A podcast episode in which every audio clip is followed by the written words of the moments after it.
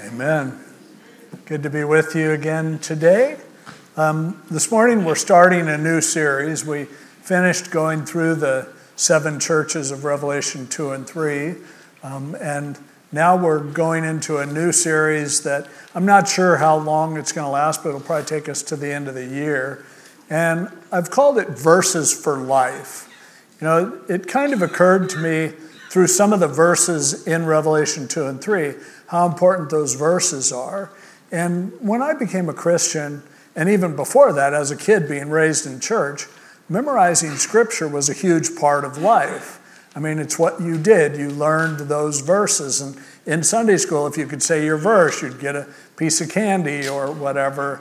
Uh, I'm sure today you get like a, a healthy snack. But um, memorizing scripture was important. I was, uh, last week, I drove up to Yosemite just for a quick trip, and I love it up there, and it was beautiful. And but as I was driving, I turned off my podcasts and my music, and I just started quoting scriptures that came to mind. Then I also started singing hymns that are ingrained in my mind forever, that I know the words to, and, and then old choruses that we used to sing, you know, at Calvary back in the day. And, and I was thinking, there's so much that you can program into you that's there, and it's not dependent on having a Wi Fi signal, or it's not dependent on you know, having a cell signal or anything else. And I thought, to be intentionally taking God's word and hiding it in your heart, making sure that you know it, that you can reproduce it. You know, we used to be told that when the communists take over, you won't have Bibles. And, you know, now there's plenty of communists who have Bibles. They just use it the way they want to. The truth is, do you really understand what God's saying? Is it a part of your life?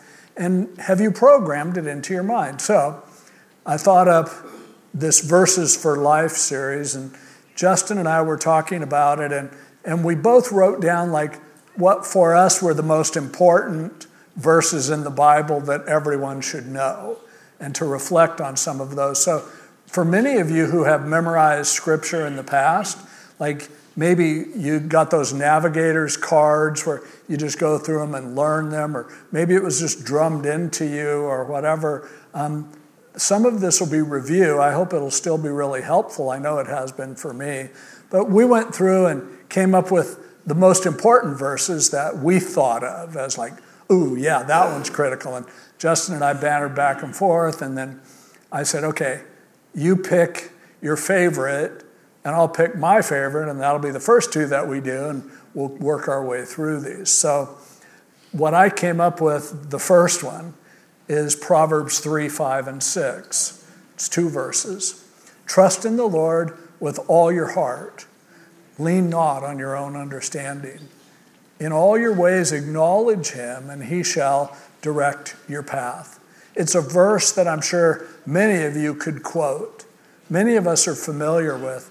But this is a verse that tells us so much about life and how to live our life. And the thing about God's word is, it doesn't matter how much you have it memorized, you begin to stew on it, you meditate on it, you think about it, and it says even more than you realize that it said.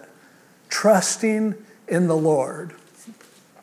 There's a new Jack in the Box commercial that I really love. It's Jack in the Box has the best commercials and the worst food. But they, they, they have their employees getting together for a team building retreat. And the guy that's leading it is Toby Flenderson from The Office, the HR guy. And he's telling them about, he goes, one of the first things we're going to do to build teams is we're going to do a trust fall. Where he, and he got up on the table and he goes, You're standing back there, and I'm just going to fall backwards and you're going to catch me. And so they're all like waiting. And then Jack distracts them over on the side. And they're like all over talking to Jack, and Toby just falls, boom, on the floor. He's laying there, his glasses are broken, and he goes, I trusted you. And I think that's perfect for the scripture. When you trust in something that doesn't come through, nothing hurts worse than that. Like, I expected this, I thought this, I counted on this and it didn't come through. So Solomon, the wisest man ever, learned this lesson. Trust not in the Jack in the Box employees, certainly. Sorry if you work at Jack in the Box, I'm sure life will get better. But, you know, trust in the Lord with all your heart, in Yahweh. To trust means to depend on, to count on, to hide in, that you're the basis for everything. It's what supports you. So, trusting in the Lord, deciding that, and of course, if he says, trust in the Lord with all your heart, the word there for heart is, it means the whole immaterial part of you, your spirit, your soul, everything that you are, your entire identity, with everything that you have, trust in the Lord with all your heart. Now, right away, that tells us there are other things that we shouldn't depend on. In fact, if you trust something or someone other than the Lord, you're already violating what He told us to do in this scripture. Now, I know that might be shocking to you because we all like to have people that we can trust. But can you really trust people? If you want to trust people, you can trust them to be themselves, but so often we trust people to be what we expect them to be. And that's a really unfair burden to put on people because it kind of forces people that they should act this way because you think they're this way, and so you were trusting that they would be something that's totally out of character with and inconsistent with who they are at some point. The only thing we should expect from people is that they will be who they are. That's why we need to have the Lord, trusting in Him because He's the one that we can count on. And God wants us to trust Him, and trusting in Him means trusting exclusively. It isn't, well, trust partly in the Lord, partly in the news, partly in politicians, partly in my family, partly in my friends. I, I kind of divide up my trust pie, and I end up having a little trust here, a little trust here, a little trust here. God says, No, I'm the only one that you can completely trust. Now, you can appreciate everything else in your life. You can get excited, but you can't set an expectation that allows you to be disappointed when someone acts in a way that you thought they weren't going to act, or when life didn't act the way that you expected it to act. I trust you to be you, but I can't trust you to be what I project that you should be. But God, I can trust Him completely. Now, how that works, like if something happens and it totally throws me off because I didn't see it coming, I don't know.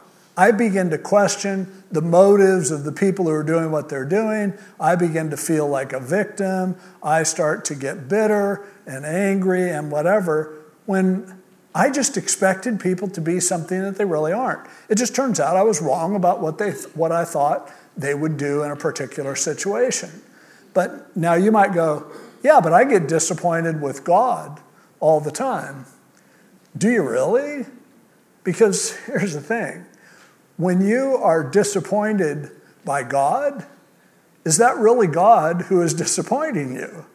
Because if He is God and you believe that He knows more than you do, you know, there are people who go, oh, I could never believe in a God who would allow this or would allow that to happen. Then you just don't believe in God, okay? You have every right to not. And then what are you going to believe in? Who are you going to trust instead of God? Where if you trust God, you go, I know who He is. First of all, I know that He loves me enough that He sent His Son to die for me. So I've got that. Nobody else has done that. I also know that He has promised a future for me, a place where I will live forever with Him and with everyone who loves Him. That I'm certain of. So now, if something happens that I didn't expect, I can go, I need to understand that in alignment with what I believe about God. And so I can go, You did this, I didn't see it coming, but God, I trust you. I trust you that in some way, not that God is like controlling everything, but that He responds and reacts and interacts with the world in such a way that in the end, things turn out according to His will. He has the end in mind. So I can just go, This happened and I didn't like it, but God, I trust you. I don't understand. I don't like it, but I trust you. If you want to know what you're trusting instead of God, and by the way, if you're trusting in God less than with all your heart, it means that you're trusting in some other people instead. Trusting in yourself, trusting in good luck, trusting in whatever. So, the only way to trust in God is to find all the other things that you shouldn't be trusting and saying, okay, I'm sure not going to trust in that. By the process of elimination, as somebody who's put your faith in Jesus Christ, ultimately you find yourself, all you have left is for Him to trust. He's the one that I'm counting on. And it's important. And I think one way to eliminate things is to ask yourself who or what has disappointed you in the past? Disappointment is life's way, God's way, of telling you you were counting on something that you didn't really have a right to count on. You were expecting something that wasn't going to happen. Now, it's really easy to look around us in society and go, wow, I sure don't trust politicians. Like, did you ever trust politicians? No, but now even more so, I don't. Well, on what basis? Do you trust what you hear in the news? Do you trust what you read in social media? Do you how now apparently because there's an election coming, we're having another pandemic. And it's like, who do you trust in that? I mean, I saw during the last pandemic, I really learned there were certain people that I thought I could trust for good information. And some of what they, I mean, there was one guy who was a very important guy, really smart, great Christian, who came out and said some things that not only turned out not to be true, but later they found emails that showed he was lying. He knew it wasn't true when he said it on Christian radio. And I'm like, whoa, I trusted him. Well, good. I'm glad you found out that you can't trust him. But then you have, oh, but there are these other people, or, you know, the people that are telling you, you know, the bleach can help you, or, or that, oh, no, it's not real at all. People claiming nobody died from COVID. That's stupid too. The mortuary down the street, I would drive to church and there were these refrigerated trucks full of dead people. I had people I love who are like, I'm not going to get vaccinated. And then I did their funerals. So it's like, uh, here we come again. Who are you going to trust? I'll give you a hint no one. You cannot trust the information that we get. It's not that you don't listen to it, it's not that it doesn't mean something to you, but don't trust anyone to the point where they can disappoint you. Um, you shouldn't trust even good people, even like don't even trust me that what I'm saying is actually true. You need to trust God and look at His Word and ask Him and see what He tells you. Because our trust has to be exclusive or it's worthless. Anything that you trust that lets you down is self defeating. So the elimination of everything that disappoints you. And you might go, God, that's such a jaded perspective.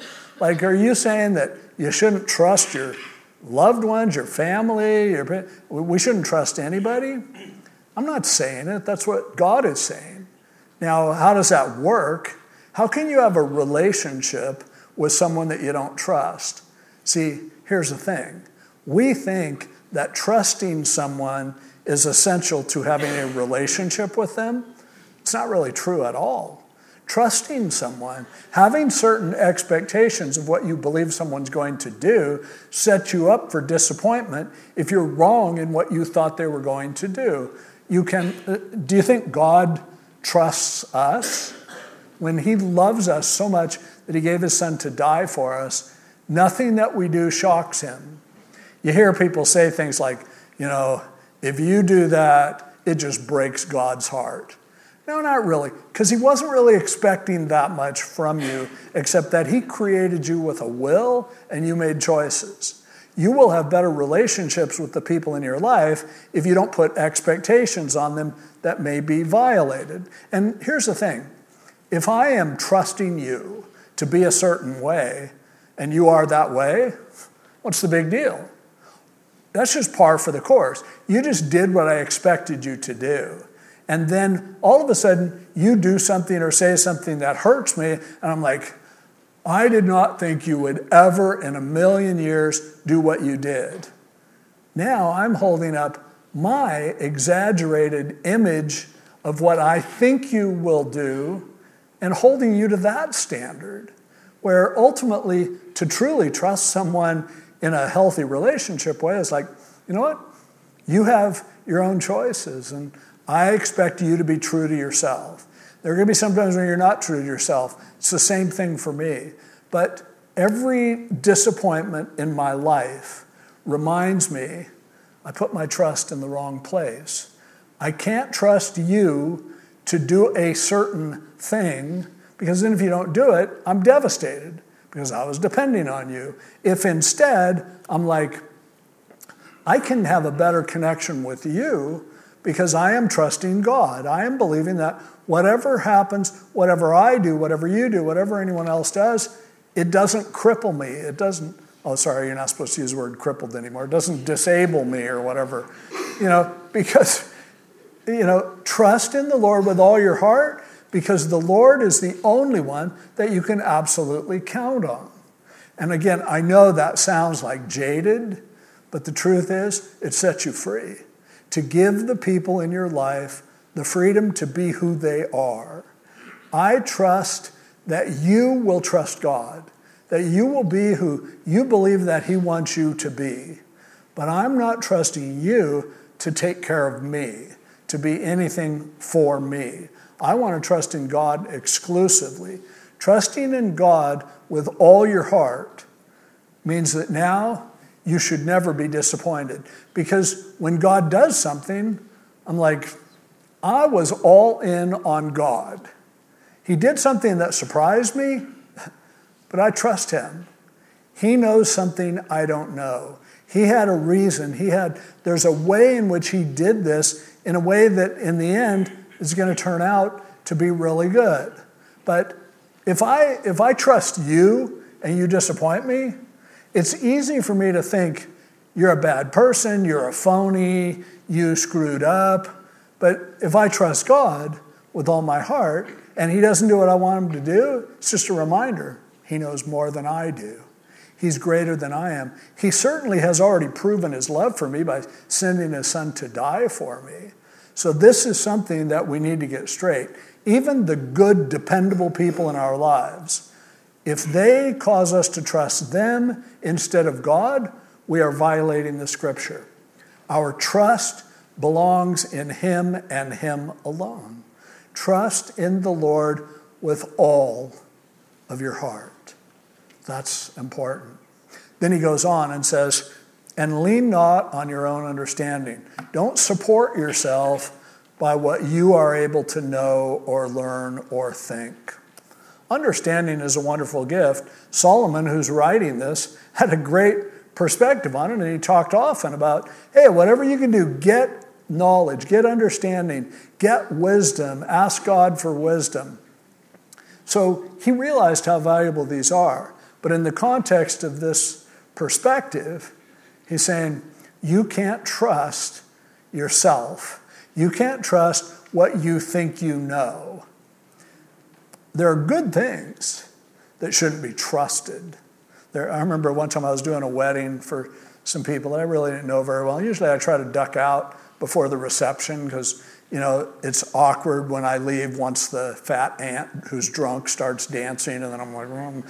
but so but I, I hadn't signed the license yet, so they had a toast, and the best man got up and he said, he said, you guys in my life, I've made a lot of decisions with my head, and I've made other decisions with my heart.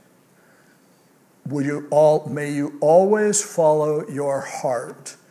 People are like drinking, and I go, The heart is deceitful and desperately wicked above all things. Who can know it? The worst thing in the world is to follow your heart, is to go, because I have a feeling this is going to be right. I'm not saying that doing something that you believe is wrong, but do I lean on it? Do I trust it? If we can't learn to look at everything we think we know and say, I could be wrong, then we're in big trouble. Because as soon as you start trusting in what you think you already know, and if you regard life as being, I learned this and I learned this and I learned this, and I'm building this superstructure of knowledge and information, and I'm just becoming a better person, you're becoming delusional. The truth is, and, and this is true for all the old people who are here who have any kind of integrity at all, you'll, you'll admit, I used to know a lot more than I know now. I still know things, but man, if I could go back, I was so stupid when I thought I was so smart. And but at some point, sometimes there are certain people who, grumpy people usually, who are like, I haven't learned anything new in years. I know what I know and I believe in it, and I'm telling you, I'm still, we need Reagan to fix this. Or we, you know, it's like, hey, you know, it's a different world. Do you understand that you might have been wrong. I was, I was watching this guy, Clint Harp, uh, who's on the Magnolia Network. He has this show where he goes and restores, he helps people really restore these old barns and stuff. And he was in this community, and he just loves the Dutch because the Dutch came over here and brought all this thing. So he's just waxing about how amazing the Dutch built these houses. And, and one of the things they had him do is he goes and talks to this lady who had been, her family had been from that area back into the slave days, and she was African American. And he's just saying, Yeah, you know, I just love seeing what the Dutch did. And she goes, You do understand that the Dutch weren't lifting those stones and building those cool buildings. There were slaves who were doing it. The Dutch brought slaves over, and Clint's like, Cut, cut. you know, but I thought, Isn't that us a lot of the time? We understand that, you know, I wouldn't have thought that before, but I change in my understanding now. Now, that doesn't mean that I am more influenced by popular culture, by the way that people look at things now. The last thing I want to become is somebody who's just at the whim of whatever instant thoughts that society has. I'm going to go there. I'm going to just go back and forth. But the other thing that I don't ever want to be is a person who thinks that they know everything that they think. Like everything that I think, I know it. I become more and more confident.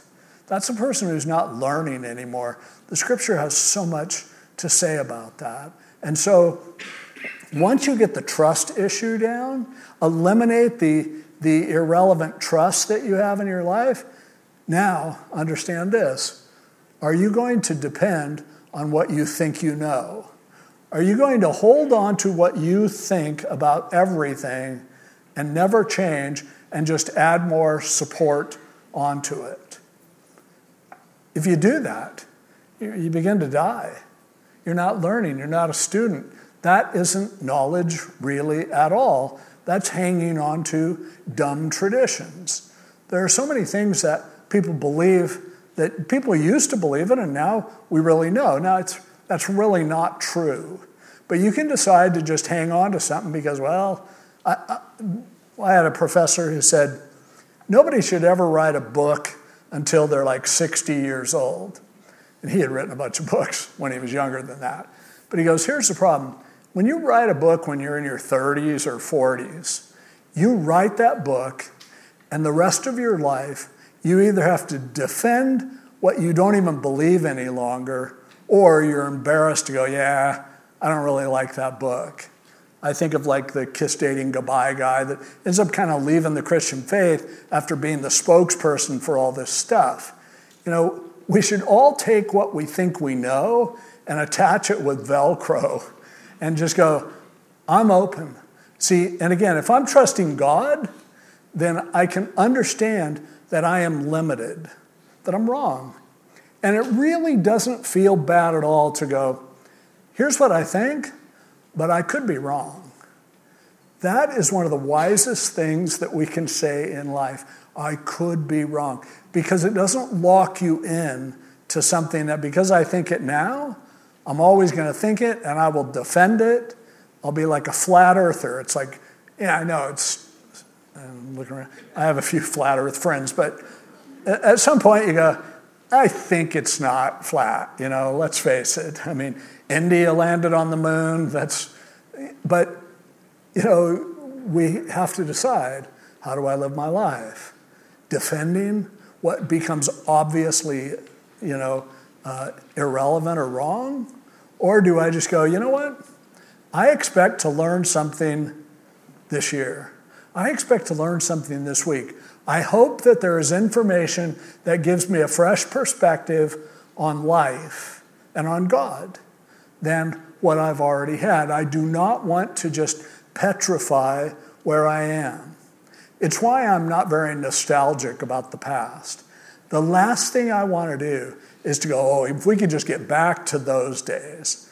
And I'm an old guy, I should be really sentimental that way, but I'm not.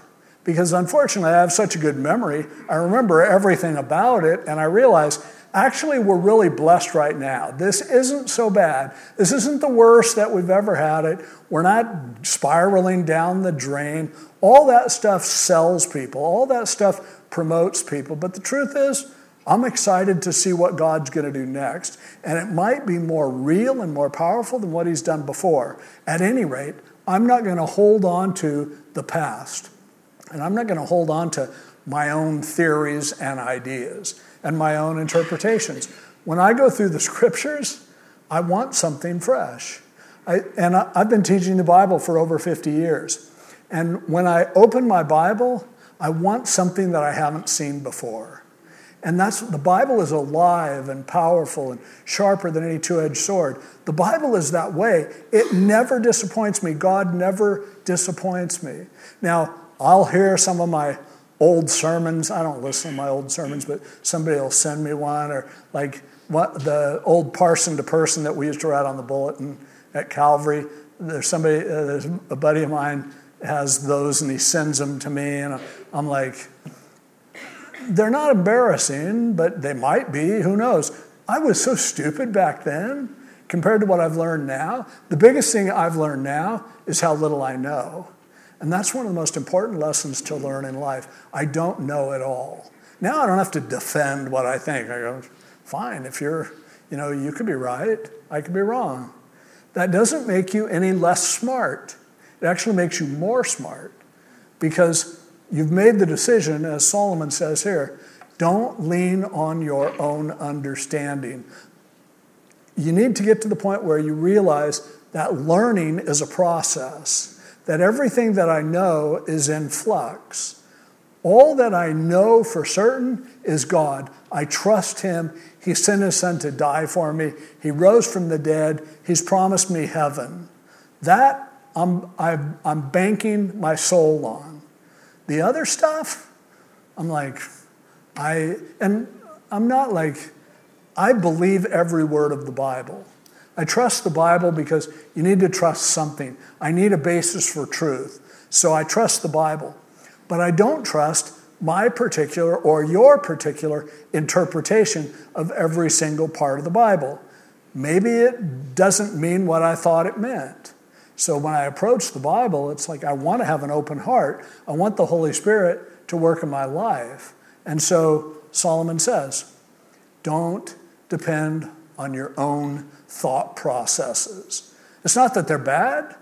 You should learn everything that you can, but you shouldn't trust what you think you already know because that becomes a remedy toward no more learning. You will not ever be a, a student for real if you start to think that now you've arrived. Think of, think of some of the dumb things that you used to believe that you don't now. I mean, crazy stuff. I don't lean on that. Because I don't lean on it, I don't trust it. What I know is God, what I trust is God. I'm not depending on my own ability to process. I'm not depending on this body of truth that I have acquired, and now I just need to, if I can just hear one more hour long YouTube video from some guy I never heard of, because somebody in the church sent me this YouTube video and thought for sure I want to hear this wacko, and I'm like, okay, fine. then that's going to do the trick. No, and I'm not knocking that, but you know, again, are you looking for something that will give you a fresh perspective? Are you looking for something that's going to make you feel smart? Feel like, yep, I nailed that. I had that. Life is a process. And he goes on to say, after he says, you know, don't lean on your understanding, he said, in all your ways, acknowledge him. That word acknowledge in Hebrew is yada.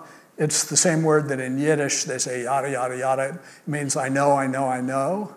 And to know God in all your ways, everything that happens, know God. It's the word that's used in the Hebrew metaphorically when it says, like Adam knew Eve. They weren't introduced. Him knowing her, they ended up having a kid from it. And so it's like with the deepest, most intimate connection, I really know you. We tend to think of knowing God as like, have you accepted Jesus? Okay, great, now you know the Lord. No way. If in all your ways you are to know Him, what that means is, I don't know Him today the way He wants to know me tomorrow. This is the process of life. And as soon as I can eliminate all the other stuff that I'm trusting in, what's left is, God, I want to know you more today. How does this work? Well, for instance, when somebody lets you down, what does that tell you about God? What does that show you about His heart?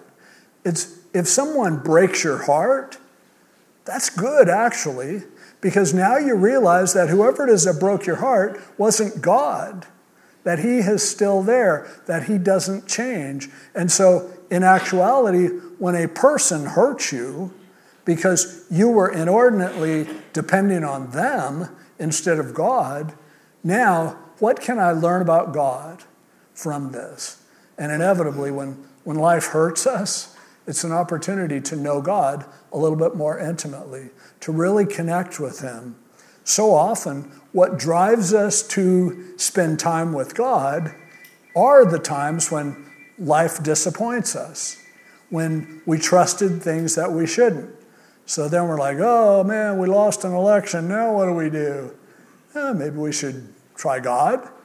And we should remember why He is greater than anyone that we would depend on. Oh, this relationship, bro, I thought we were going to be together forever and now we're not. And how, what do I do? Well, what does it do to your knowledge of God? Were you expecting too much from a person? And in the process of that, could God have maybe done something to actually protect you and deliver you? If you're like, I just want somebody in my life. Is God maybe protecting you from some of the people that might have been in your life that would have damaged you more? Is He giving you this opportunity to go, like Corrie ten Boom said, you'll never know that Jesus is all you need until Jesus is all you have?